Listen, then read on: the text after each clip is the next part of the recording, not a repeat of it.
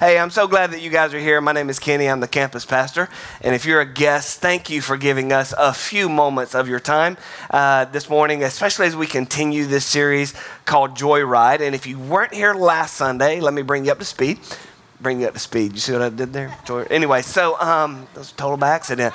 Uh, we're going through the book of Philippians, and we started last Sunday looking at Philippians chapter 1, verse 1. So you haven't missed a whole lot if you're just uh, jumping in with us here. And uh, the things that I asked of you during this series, uh, the next five weeks, is number one, just try to be here every single Sunday. If you miss a message, you can go to the podcast or go watch it online. Our Sugarland campus is, uh, the video is there if you would rather watch the video. Uh, and also make sure you grab a Bible that you can start reading through the book of Philippians. And, uh, and at the end of these next five weeks, you will have studied through one book of the Bible. So if you've never done that before, that's pretty cool to be able to say you did that.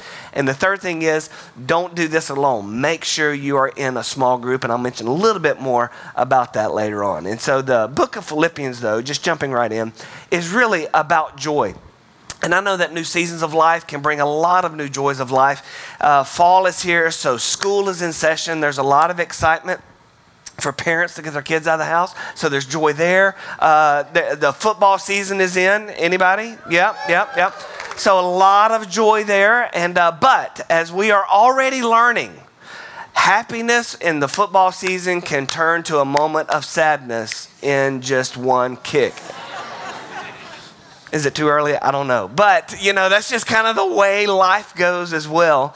And that you can be happy in a moment, but in a moment's time, it just seems like you can just immediately lose your happiness as well. And uh, this is one of the bottom lines that we talked about last Sunday. If you weren't here, happiness is tied to circumstances, but joy is actually tied to God. Now, you might be listening to me going, Are you sick? The answer would be, Yes, I am.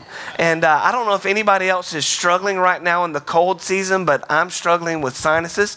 And, uh, let me kind of tell you, I thought uh, I would just want to share with you my world, apart from sleeping about two hours each night for the past three nights. This is everything that I'm taking right now. I have, uh, no, really, join, join the fun. Uh, I got vitamin C because you take vitamin C for everything. Uh, I've got the Mucinex we all know what that does. That's gross. I won't explain that. I've got the, uh, now this is actually one of my favorites. A lot of people don't like this. I love this. Alka Seltzer Plus. Anybody in the room? See, either you do or you don't. I like it. This is the uh, non drowsy, which is bad for me, good for you this morning. So we'll get through this together. I've got the, uh, the na- nasal sinus rinse for the shower. It's like shooting acid up your nostril, is what this is never done acid, but I'm just guessing that's what it feels like. So I got this going on every morning as well. I've got uh, this little, uh, uh, I, don't, I don't even know what this is right here, but it's like a little shot. Anybody, you do this when you get sick, kind of just so you can breathe a little bit. So I've been doing this for the past 24 hours, and on the way to church, I take another shot of this, and it, it was, it was fun. My, uh, I get told that I'm doing it wrong by my 12 year old. I got that going for me. And, um, and then I've got this little nasal uh, shot right here. Anybody do this right here? This will make you feel like your eyes are falling out when you shoot this up your nose, so that's fun. And then I've got Allegra right here. It's supposed to dry you up. No, see, I don't even know if it works either. And then, of course, you've got your uh, your immune Emergen-C that you're doing, and my wife believes in tea. So I'm loaded on all of this right now. I don't know what kind of sermon this is going to be at the end of the day. I'm just telling it to you right now. I'm not even going to remember what I've talked about after 30 minutes from now. But this is the world that I'm living in. Not counting my spit cup, right? You know what happens when you get sinus stuff, not counting the rolls of tissue that are just wadded up everywhere I go in the house. But this is my world right here, right now. If you were to ask me, Are you happy right now? No. That's the answer. No, I'm not, right? There's nothing happy about my world right now at all whatsoever. I'm missing events, can't leave the house, can't talk. I mean, it's just very frustrating. No, I'm not happy. But this really is true. Do you have a lot of joy right now? Absolutely. I have a lot of joy. Last Sunday, 10 people signed up to be baptized at our baptism party coming up at the end of the month. How, how can that not give you a lot of joy, right? Which, by the way, if you've never been baptized, join the party right after the service, go to our baptism table, grab a shirt, and get dunked. It is your way of telling the world that you've given your life to Christ. So, 10 people last Sunday signed up to be baptized. Small groups has kicked off. So, I've heard so many great stories of people in small groups. I'll read you one in just a moment. And so, uh, two people last Sunday in the service gave their life to Christ at the end of the service. There is a ton to be uh, have joy about, but happiness for me right now, no, not happening. And that's the whole point. I think this is what Paul is saying that life is this way for you. Either you are just coming out of a storm, you're in a storm, or a storm is coming for you right now. Let's all pray together. Doesn't that encourage you? We'll see you later. See you next week. But that's life. See, I, I think many times what we want is just get me out of the pain. Give me something to fix my pain. Because if I can be pain free, then I can be happy. And God says, it doesn't work that way. See, even Jesus said, trials are coming your way. If you're not in a trial, just give it, a, just give it some time. And as long as we live with the mentality of just give me the answer to my pain so I don't feel this way anymore, well, then you're never actually going to experience joy. Here's why because happiness has no space for sadness or disappointment. Joy, on the other hand, creates space for sadness and disappointment. Like there's room for that in the midst of joy. When you're experiencing true joy, you really can be a little upset at times because of the situation, because of the circumstance, but you can still have joy. You can be sad because of something that's happened to you or something that's happened around you. Of course, you should be sad about that. You're not human if you don't experience sadness in moments of sadness. But it doesn't mean you can't have joy. And this is what the Apostle Paul is talking to us about and trying to explain to us through the book of Philippians. Now, if you weren't here last week, let me kind of give you a, a recap of why we should really listen to this guy talking about joy. The past four years of his life has been anything but happy. The circumstances of his life for the past four years have been just, it's been cruel, it's been unfair, he has not deserved any of it whatsoever in his life. None of it he has deserved. The first two years, starting these four years, the first two years, he was imprisoned in Caesarea. It was there that he was actually beaten or whipped with rods. He was stoned twice. Let me back up. He had rocks thrown at him twice to die. right? It's a different world. Uh, and so, and then after the two years in prison, he gets on a ship because now he's going to Rome under Roman authority. On his way to Rome, there is this massive shipwreck that happens in the winter. He gets stranded on this island. He's bitten by poisonous snakes. I mean, this is, this is like Survivor for real. I know the new season is coming out in two weeks, but this is like Survivor for real for him. Then he ends up in Rome where he is chained to a prison guard for two years, 24 7, no privacy. He's lost all of his freedom, and he's under Nero, who is not known for his niceties for, uh, for Christians. He's known as a murderer of Christians, and Paul is waiting to stand trial that he did not do anything wrong under Nero. These are the past four years of his life. And yet, here's what he continues to say Philippians chapter 1, verse 8 I rejoice, and I will continue to rejoice. Now, how does he do that? Like, how does he say that? How does he really believe that? I'll give you the, the, the, the truth about this word rejoice, and it's really cool. Happiness is based on circumstances. As long as I'm not hurting, as long as I'm doing good, as long as life is good, as long as everything in the bank is okay, my family's okay, my marriage is okay, I don't need anything to help me, then I'm happy. Here's what joy and rejoicing comes from it's the belief. It's the belief. It's the hardcore 100%. I truly believe this with all my heart that my entire life is under the umbrella of God's leadership. My in everything that enters my world comes through, comes from my Father in heaven, and I truly believe He is a good Father. I truly believe He wants the best for me. I truly believe that though my plans are not like His plans, every now and then they might sync up. But for the most part, Isaiah, the book of Isaiah says this He does not think like we think, and He does not act like, we act. Therefore, what he says is good, sometimes in my life, I may not see as good.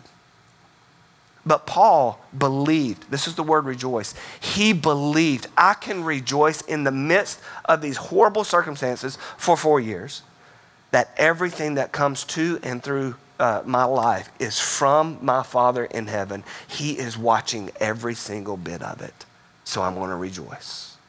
And then he lays out in the rest of Philippians chapter 1, which is where we're going to be, how can we truly find joy and how can we rejoice in circumstances such as these? So I wrote some of these things down. To have joy in the struggle, not away from the struggle, but in the struggle, how can I actually have joy? Here's the first thing stop asking why.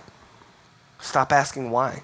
You never read in any of Paul's letters, which were written in prison, most every single one of them written in prison you never have him asking why.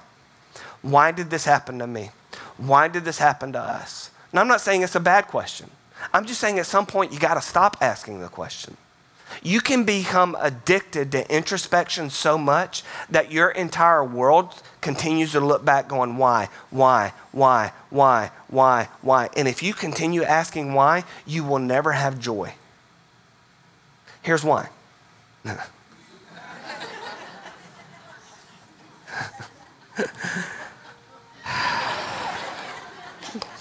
Here's why. Here's what he said. I want, I want to flesh this out and then I'll tell you why. Here's what he said in verse 12.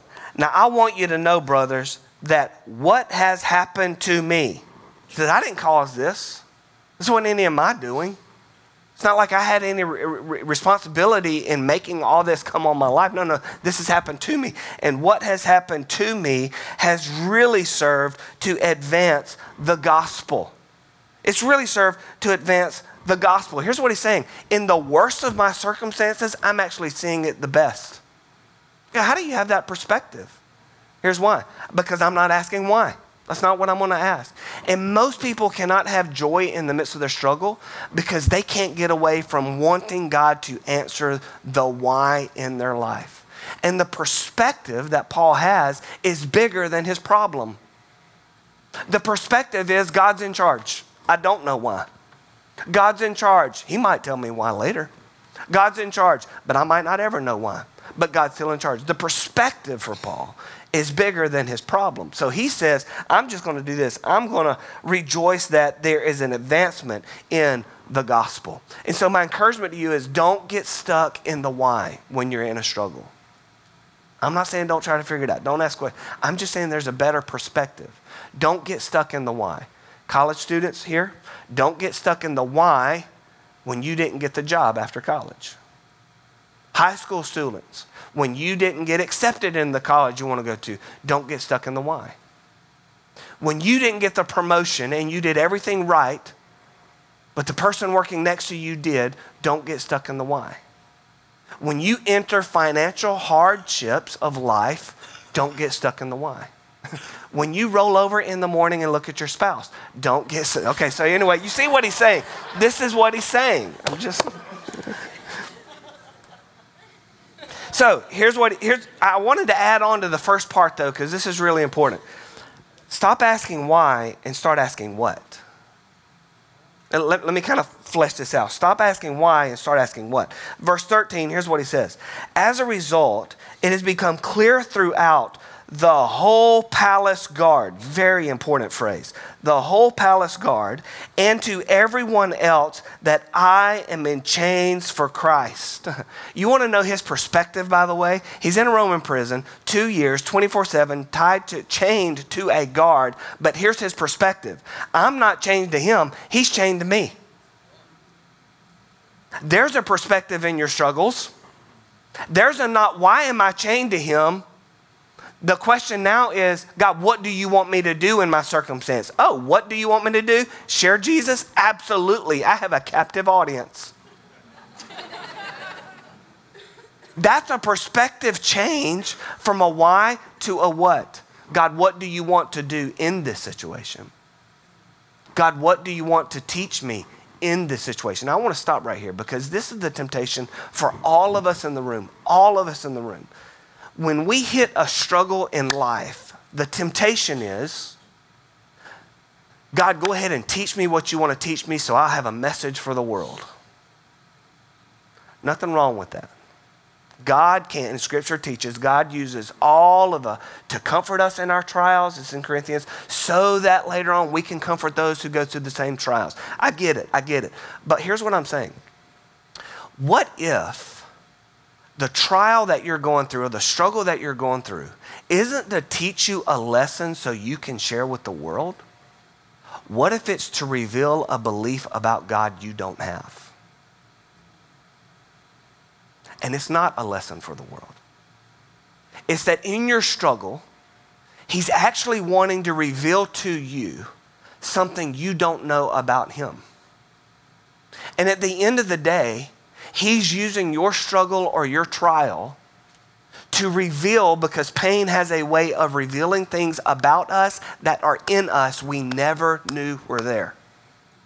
Pain just kind of makes it shift all the way up to the top and then we start struggling. And this is where it usually become a why, but what if you turn it into a what of going, what do I really believe about you in this moment, God? All the whys of life happen because people are broken. If you want the answer to the why, that's why. People are broken, so they hurt each other.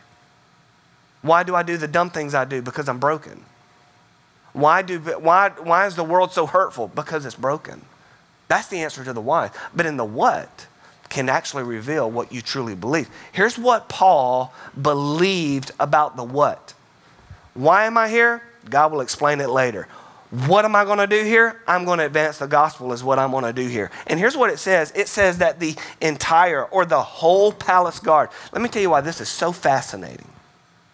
He is not just chained to a Roman guard, he's chained to the elite Roman guard. When it says palace guard, these guards were chosen by Caesar himself. It was an elite group, a special group of guards.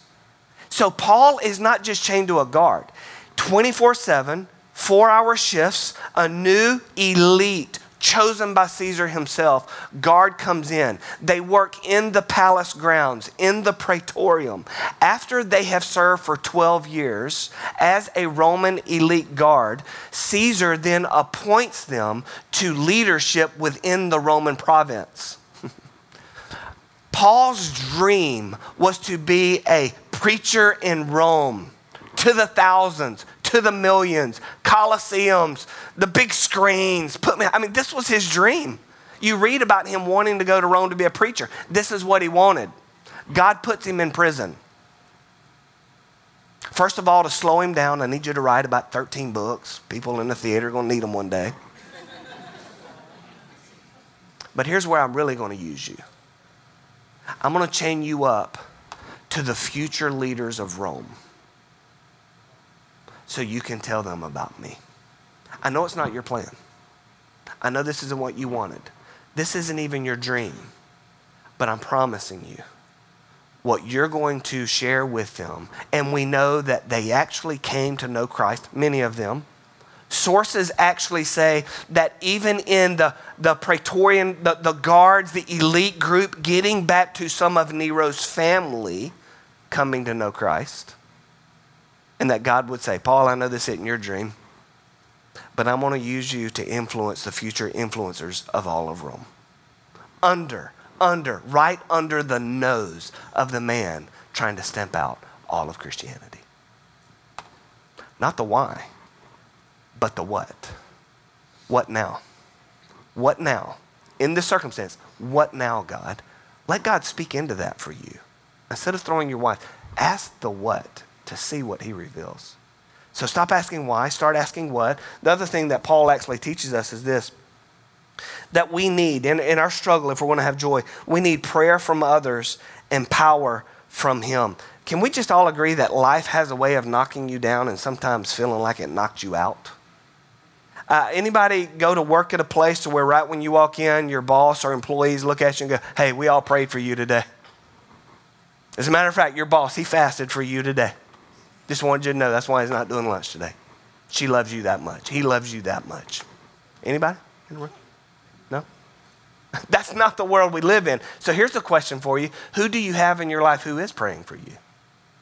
See, here, here's what Paul said. Here's what he said when it comes to having joy and rejoicing in struggle. Verse 19 I will continue to rejoice because I know that, what is it? Through your prayers and the help given by the Spirit of Jesus Christ, what has happened to me will turn out for my deliverance. Paul says there's two things in my life that can cause me uh, to rejoice, that I can choose to have joy in this circumstance. I know that people are praying for me. I know it. I know it. People are praying for me right now. Oh, it just does something to my spirit. And I also know that the Holy Spirit is going to empower me or provide for me. Now, what's so, so, this is such a beautiful term because the word he uses is, is this word provide in both of those. And that word literally is like a dance between a couple that knows how to do it, you know, not like me, but they know how to dance.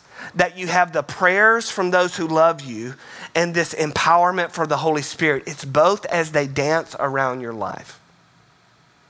Some of you men are like, huh? Okay, baseball term. It's like a double play that's beautifully turned.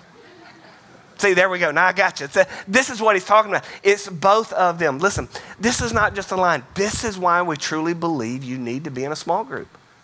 This is what Paul is saying. Man, I've got my small group. Man, I've got people praying for me. I love this. This email came from one of our leaders who started their small group this week. And I love this. I thought this was so good. It was written to Marshall, our small group director. He did the welcome here. Says, I actually couldn't wait for tomorrow. I had to email you today. Today was the launch of my lady small group. I've been praying for weeks for this one moment. There were five ladies who showed up, some of them brand new to small groups. The amount of joy, yes, real joy, that we felt today by the Lord was so exciting.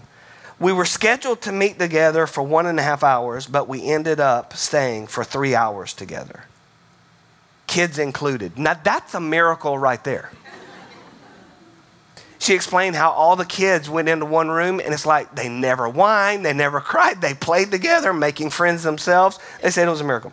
It was absolutely beautiful. It was amazing and one of the most joyful times, and I wouldn't trade it for the world. I can't wait for next week. I'm praying for your small group and all the other small groups too. And I know with confidence that the Lord is doing great things in our lives. Sounds very familiar to the verse I just read. Isn't it crazy? 2,000 years later, and it's still the same secret to joy. Now, you may not know this. Some of you do, that we have a prayer team. What you may not know is that they meet at 8.30, Theater 11, just to my left. You're right. And they start at 8.30 praying. If you have ever turned in a prayer request online or on our communication card, please pray for my marriage. Please pray for our finances, whatever it is, that they pray for those. There's actually someone in that room praying for you right now. So when you have this moment in this room of like, oh man, God, it's like He's talking just to me. That's not me talking to you, that's God talking to you. And I believe that happens in part because of the prayer team that's praying for God to do something amazing in this room right here. Right after this, you can go take communion and the prayer team pray for you. Now, he also says this not just do you have somebody really praying for you, really praying for you, but he also says that I need the power of the Holy Spirit. I need the provision of the Holy Spirit. And that there's this real realization that God, you really are wanting to do something in me. It's the what, not the why.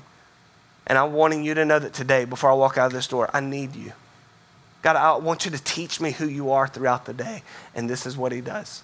So we also, so we need to stop asking why, start asking what. We need the prayer of others, make sure we're surrounded by people who are praying for us, and the power of the Holy Spirit. And then the third thing that Paul teaches us today through this passage is this we need to know you're in a win win situation. If you're in Christ, if you're a Christ follower, you're in a win win situation. Let me show you what I'm talking about. In Philippians chapter 1, verse 20, here's what Paul says It's my eager expectation. That, those two words are so good, by the way. Eager expectation, he's using this running analogy of, of when a person is running, that they're actually straining forward. That they're, man, I'm not backing down. I'm going full speed in life, and I've got my head out, my neck stretched because I know this is going to be a reality for me. And I am eagerly expecting. I'm not sitting back going, I don't know what's going to happen. Man, I hope everything works out okay. He going, no, no, no, no, no, no. I'm leaning into this knowing God is working when I can't see Him working. It's my eager expectation and hope that I will not be at all ashamed, but that with full courage now as always, Christ will be honored in my body, whether by life or by death. Check out verse 21. For to me to live is, what's the word? And to die is, what's the word? Question What do you do with a guy like that? What do you do?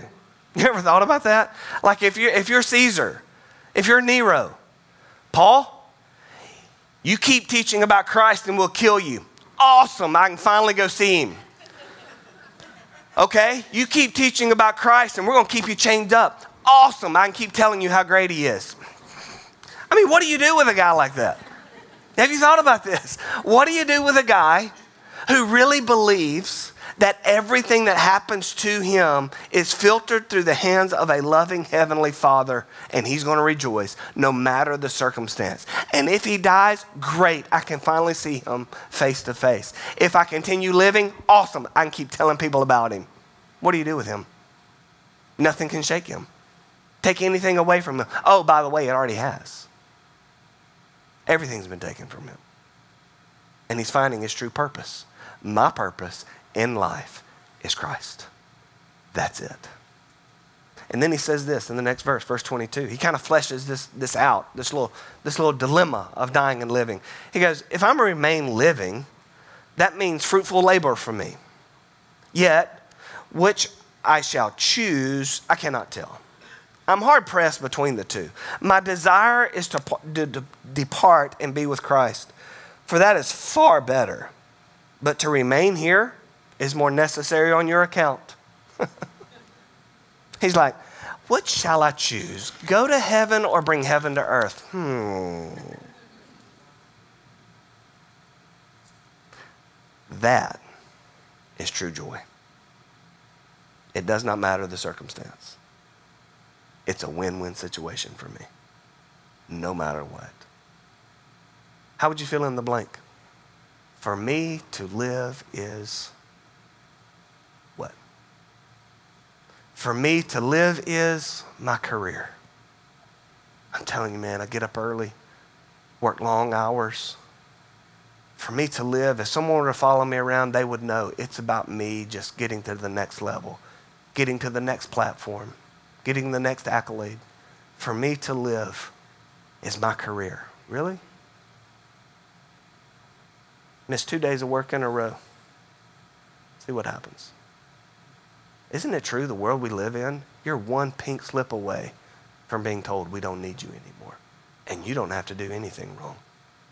Your whole world in that moment crumbles. For me to live is pleasure. It's for the next rush, the next high, the next weekend, the next partner. Really? What happens when something happens to you in the moments of those pleasure? That wrecks your world and your future forever. And now everything you've lived for has come crashing down. If you're in middle school, high school, for me to live is popularity. Man, I want to be the YouTube star. I want people to know my name. Really? Here's something that you don't know now, but you will two years after you graduate. Go back and no one will know who you are. For me to live is Christ. Everything I own, everything I am, I'm bringing under His authority and leadership. And my question is not why, my question is, what do you want to do with everything you have given me to make your name known? That's a win win. Because whatever happens, I'm going to believe. You wanted it or you caused it. Either way, you're large and in charge, and I'm not.